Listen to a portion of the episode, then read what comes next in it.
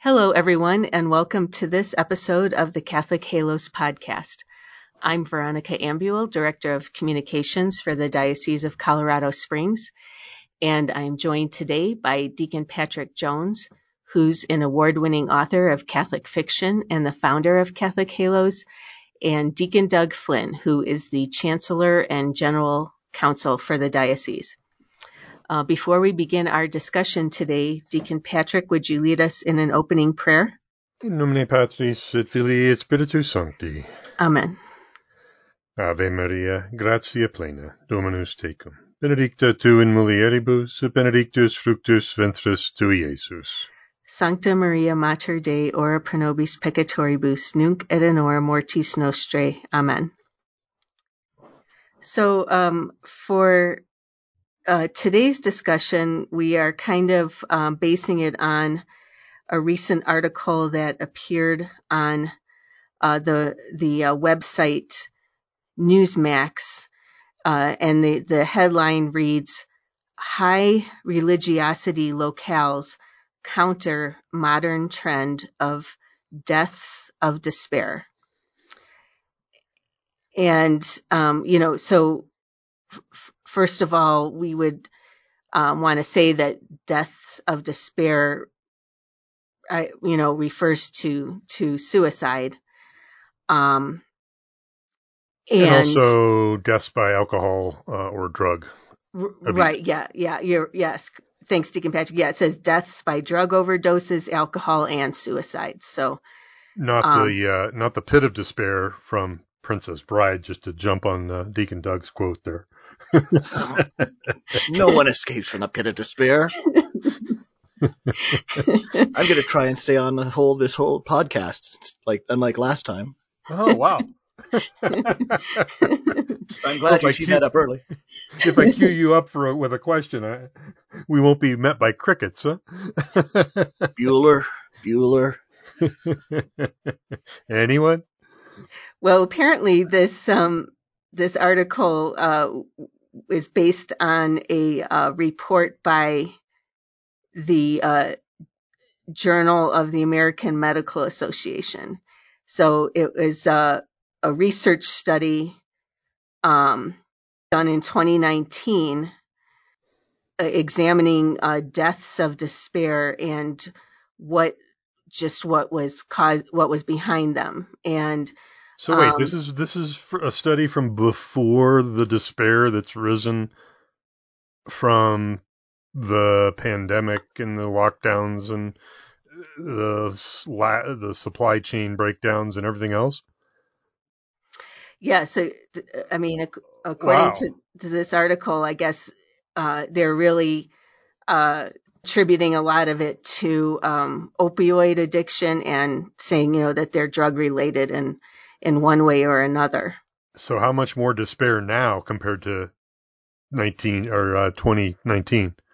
Yes, and it looks like the latest numbers they have, at least according to this, are from 2020. So, but basically the kind of bright spot in all of this was that health workers who attended services, which are religious services, were less likely to die from deaths of despair, and states with greater participation in religious services saw fewer deaths of despair. And that matches what I've seen in the information with about people with brain injury, that faith is a huge component of how well people adjust to the shift of living with a bludgeoned brain. And I can say it's pivotal to how I and our family have addressed that same challenge. Well, and Deacon Patrick, you and I, before the show started, we're chuckling because the article concludes that it wasn't the religious participation per se, but rather blue laws that banned business on Sundays to encourage worship. So it was religious participation per se. Right. And then it says, following the repeal of such laws, religious attendance plummeted and deaths of despair rose. The biggest increase was from suicides, according to The Economist, which was the original publication publicizing these findings. But yeah, I mean, it is a strange way to interpret things, I think. But it's so interesting that we're discussing this, because literally this morning, as I was choosing some little articles to include in the next issue of the Herald, one of them is about an upcoming, potentially upcoming Supreme Court case where a Christian, and I believe he worked for the post office, is suing his former employer, saying that the employer forced him to work on Sundays and didn't, despite his strongly held belief that Sunday should be, a day of rest. So this is still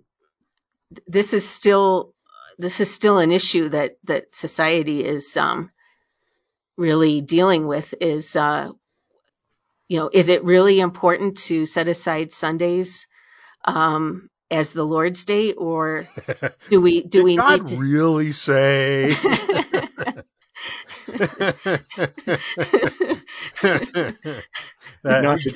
those just tuning in, that's the premise of Satan's question to Eve, getting her to commit original sin along with Adam.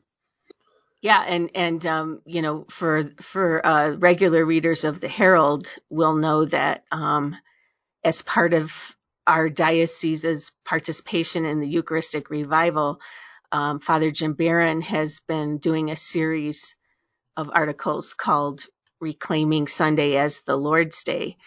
And I think they've been really well received because he does such a great job of explaining why this isn't just like a rule that has to be followed, but precisely how it benefits families and society, mental health, I guess you could even say, which is really an aspect of soul health. Right. And so anyway, it is interesting that now, this is really seems to be coming to the forefront, and it's not a very simple, I guess it's simple in one sense. It's not easy to address, because you do have people like doctors and nurses who, some of them do, I suppose, need to be on call. Well, priests and deacons too. Right. Yeah, for sure. They definitely work on Sundays. We'd never want to say otherwise. That reminds me of my boss at my former law firm, whose favorite Friday saying was, "Thank God it's Friday, only 2 more working days till Monday."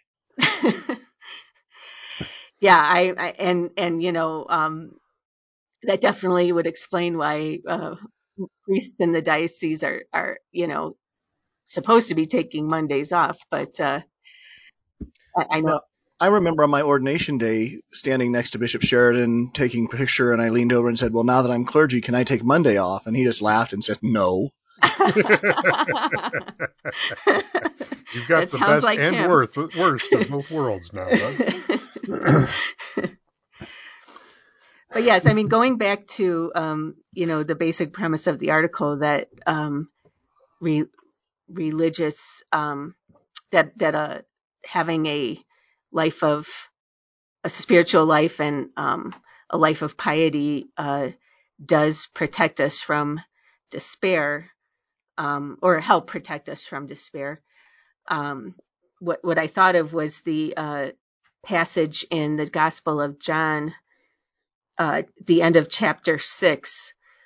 So when after Jesus tells his disciples that they have to eat his flesh and drink his blood, and a lot of them at that point said, "This is a hard saying. We're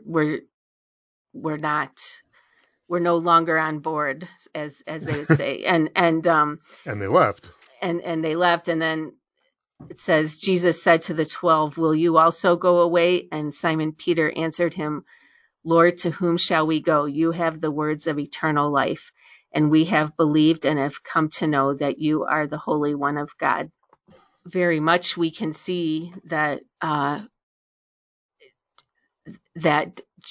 Jesus always wanted us to be able to, in a sense, like find refuge in Him when everything else, you know, kind of from a human perspective is failing. And yeah, I think definitely during the whole pandemic and lockdowns and things, that really kind of was a phenomenon that we witnessed. Well, and this is really a nexus topic in the sense that you can't change the topic. It's all about eternal life, eternal death. Which one are we choosing? So every subtopic relates to that. But this one is a nexus topic because it really gets at faith in society.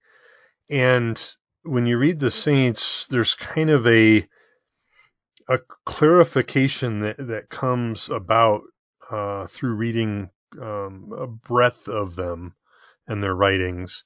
And it's the idea that the closer society is to being Catholic, the greater the joy. And the further society gets from being Catholic, the greater the despair. And I was struck with this article because in the face of all the despair, I keep seeing all these headlines crying out for greater mental health care, more therapy with psychologists, psychology. I haven't seen a single one that says we need to go to confession. We need to realize that Christ gave the church the keys of heaven to bind and loose on earth as in heaven.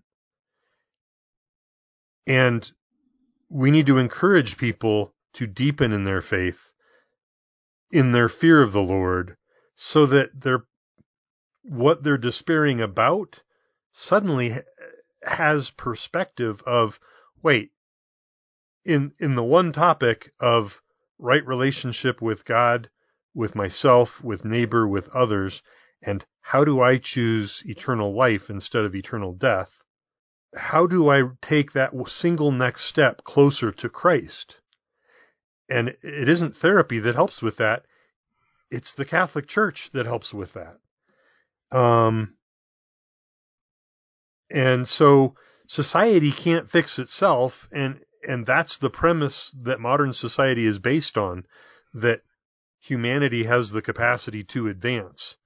And we aren't. We're regressing. So I was thinking about, well, what are concrete steps that if we're with somebody who's in despair? And I don't know about you guys, but I've had more encounters with people where I ask how they're doing, and I get some version of, well, my mental health is really up and down. I never used to get that response at all. And it's a cry for help. And what can we do? We can invite them to church. We can invite them to confession. We can invite them on whatever the next step toward Christ for them is. Because there's this is another reality of faith that comes clear the more readings of the saints I've read. Wherever there's strife in relationship, and part of strife is despair, sin is at play. And that gets to that quote of the keys of the kingdom being given to the church through Peter and to a lesser degree the other disciples in Matthew 16 verse 19, that only the church is given the authority of Christ to bind and loose, in other words, to heal and forgive what lies underneath our despair, whatever that strife in relationship is. Well, Yeah, and Deacon Patrick, actually, in that, in this same Newsmax article, they also cite weakening social ties as kind of part of this phenomenon of despair. You know, that people don't have the family and community connections that maybe they would have relied on decades ago. And, you know, that whole concept of strife in relationship definitely would seem to be a contributing factor there. It's like people just, it seems like we've just kind of forgotten how to forgive others, you know, how to overlook. I'm deeply affronted you would say that, Veronica. Well, you're obviously not included in this, but they that's a given there. But, you know, just, you know, how to overlook little frictions, you know, little minor offenses that happen whenever you have, you could have a whole separate discussion, I suppose, about having, you know, a big family can help people maybe learn to live together, you know. But that's so much more exciting if you take offense at everything, Veronica.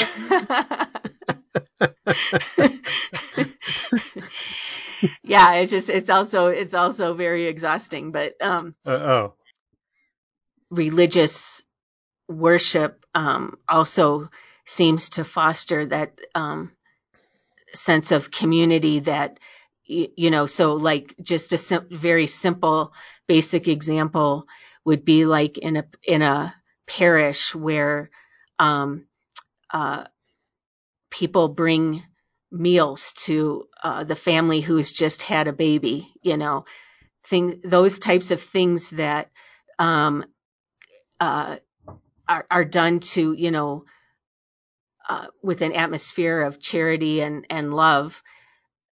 Those things don't happen when social ties break down, and then people feel very isolated and very quickly slip into despair. And it's long been known that here in Colorado Springs, where so many people don't have their parents, grandparents, siblings living close by, that's an extra challenge here. And so it's probably all the more important that like our parish communities and even, you know, just neighbor to neighbor, we're aware of, if we can see that somebody, doesn't seem to have support from family or whatever, we see if we can do something, you know, to help them. Well, and one of the challenges is some of these wounds are very self-inflicted. For example, the generation ahead of us, our parents and grandparents, often buy into, and who knows how many of our own generation are doing the same thing or will, buy into that idea that they need to go it alone, including in old age, and they choose, instead of moving in with family, which can be of mutual support, overall drop of cost of living per person, and mutual relationship and support where, you know, you can help grandma and grandpa just as you're going through your daily life. They live in a assisted living facility or an independent living center. And it's a whole rigmarole just to go and visit them, let alone do anything to help them. But they don't want to be a burden on their families is the lie that they've been sold. And that's just one of the ways that progressivism has been attacking the family and creating that loneliness you described, Veronica, where families aren't able to be around and support each other. And how much more was that amplified during the lockdowns? And you heard all the tragic stories of older people not being allowed to see their family, whether they were in the hospital or not, or just a nursing facility, turning back to those depths of despair. Exactly. You know, Patrick, when you were talking about the interrelationship between psychology, or the relationship between psychology and church and worship, and specifically confession, it reminded me of a story about a psychological conference that was attended by a priest. And at one point, after several of the lay people had talked, or PhDs or medical doctors had talked, the priest stood up and said, "Well, it sounds like you guys are working me out of a job, and I won't have to hear any confessions anymore." And one of the speakers on the panel said, "Father, absolutely not. I've worked with the couple for 10 years and with very little progress." And then at one point I suggested they maybe just go see Father, and they both went to confession, and the next day said, "They don't need my services anymore." So it can be a very powerful experience, both for individuals and for couples. And Veronica, I think during this Lenten season, several parishes are going to have communal penance services, and I think you've got maybe a list of that on the Herald website. Yes, yeah. If anybody wants to check that out, just go to diocs.org, and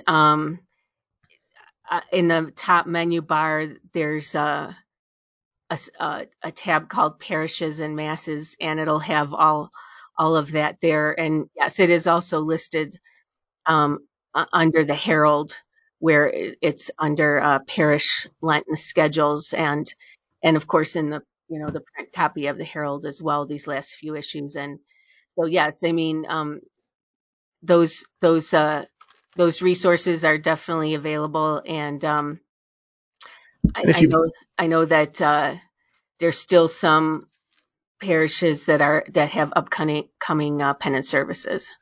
And if you've never been to a communal penance service, you don't all go to confession at once, but you come together as a community, and there's some prayers, and there's a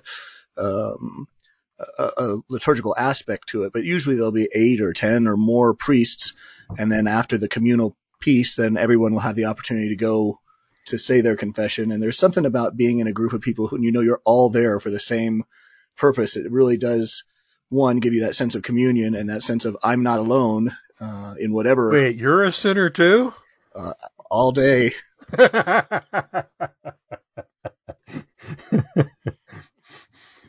Well, and I think it's important. There's an inordinate amount of fear that some people have about confession. And that fear comes from their inner sinner. Satan doesn't want them going to confession. And if you have a good prayer book, it tells you how to make a good confession. And as we've often said, not just us, but all throughout Catholic history, every person, every one of us, no matter how much we've sinned, is but one good confession away from a clean slate and being fully back in union with the Catholic Church and experiencing that wonderful joy of being light and free. And with that freedom comes an easier capacity to have eyes of innocence and see the world as God sees it. And as soon as you start to have that, there's this joy everywhere. And it doesn't matter what's happening. And people will say, well, have you really ever been through anything? Anybody who knows my story, yeah, we've been through a thing or two. And you look at the lives of the saints, they have the same joy, and they've been through far more than that. And so if you get a good prayer book, if you get a good missal, and look up confession, and the manner of making confession is the title of it in the Blessed Be God book that I use. And then it has acts of contrition, prayer of contrition. And it takes away the fear because you prepare for it ahead of time, and you can realize, here's how I make a good confession. There isn't a mystery about it. It doesn't need to be feared. And so if you know somebody who is in despair, share the journey with them toward the confessional. Help them get a prayer book. Help them find the manner of making a confession. And don't necessarily dive into the details of what their confession is. That's between them and God through the priest. But share that journey with them so that they're not traveling it alone in fear and trepidation, but with hope and joy. And if you're out there and you're afraid to wait the 2 days or 2 weeks to order a book, I just did a quick Google search on how to make a good confession, and there's lots of websites that'll tell you that. Hopefully good ones. Well, there's several from different dioceses around the country, and one from make sure you're on the Catholic site is the first step. Yes, and as you mentioned, Deacon Doug, this is a great time of year if someone hasn't been to confession for a while, because there are a lot of extra opportunities, and chances are one of the times that's being offered, will work for you, or one of the times or locations. And then, of course, there's always the Catholic Center at the Citadel Mall if you're in Colorado Springs, where the Capuchin priests there are hearing confessions on, pretty much every weekday. So, especially if a person maybe doesn't want to go at their own parish, for whatever reason, they could find an alternate location. Again, from our diocesan website, diocs.org, or the Catholic Center. They have their own website with all their times listed, and they have, again, several priests there. So, to your point, Deacon Patrick, just this morning, Bishop Golka was telling a beautiful story about speaking to a woman who had, three abortions, and was struggling, still struggling with like feelings of guilt. And he, he really helped her to see that, she didn't have to kind of remain stuck and she had confessed it, but that Jesus wanted her to be free of that guilt, and so I think it was such a inspirational story, because that is one of the things that will kind of haunt people for the rest of their life if they don't, if they aren't able to make a good confession. And so, definitely want to encourage everybody out there, no matter what your situation is, to take advantage of the opportunities. Well, and one other opportunity that's out there in our diocese, we're blessed to have a Catholic Charities program that operates Project Rachel, which is for folks who are struggling with regret or guilt over an abortion, and that goes for the men and the women who are affected by that, because men can be affected too. So that was a ministry that was started or brought to the diocese by the late Father Bill Carmody, and really has taken on a wonderful ministerial place in our diocese. Well, and two other things I wanted to mention. One is being a military town, a town with several military bases, it's very common for people in the military to think they've done things that are unforgivable, much in the same way that people think the same thing about abortion. There is no sin larger than Christ's sacrifice for us on the cross. And all of us, every one of us, is but one good confession away from being back in the arms of Christ. And then another thing for couples, married folks out there, to sit with, where they may not realize that, okay, this is how sin harms right relationship.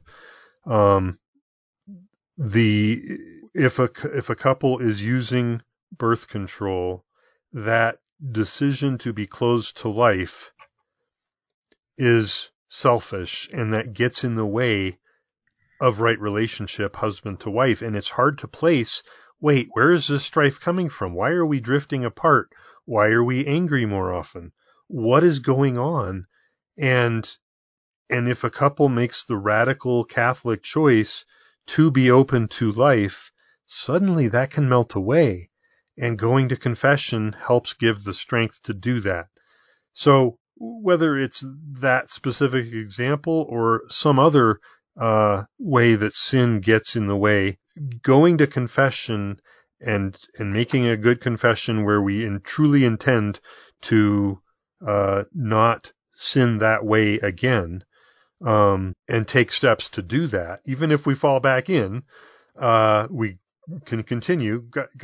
That opens the door for us to run towards Christ without that despair burdening us. And so that's one of the many ways, as we've alluded to in a previous podcast, that Christ, his yoke is easy, his burden light. Well, we are about out of time for today's podcast. Before we close, just want to remind everybody that you can find this episode and past episodes of Catholic Halos on Spotify, Apple Podcasts, Google Podcasts, and several other platforms. So feel free to check us out there. Deacon Doug, would you lead us in a closing prayer? Certainly. Ave Maria, gratia plena, Dominus tecum, benedicta tu in mulieribus, et benedictus fructus ventris tui, Jesus. Sancta Maria, Mater Dei, ora pro nobis peccatoribus, nunc et in hora mortis nostrae. Amen. Thanks, everyone, for joining us for this episode of the Catholic Halos podcast.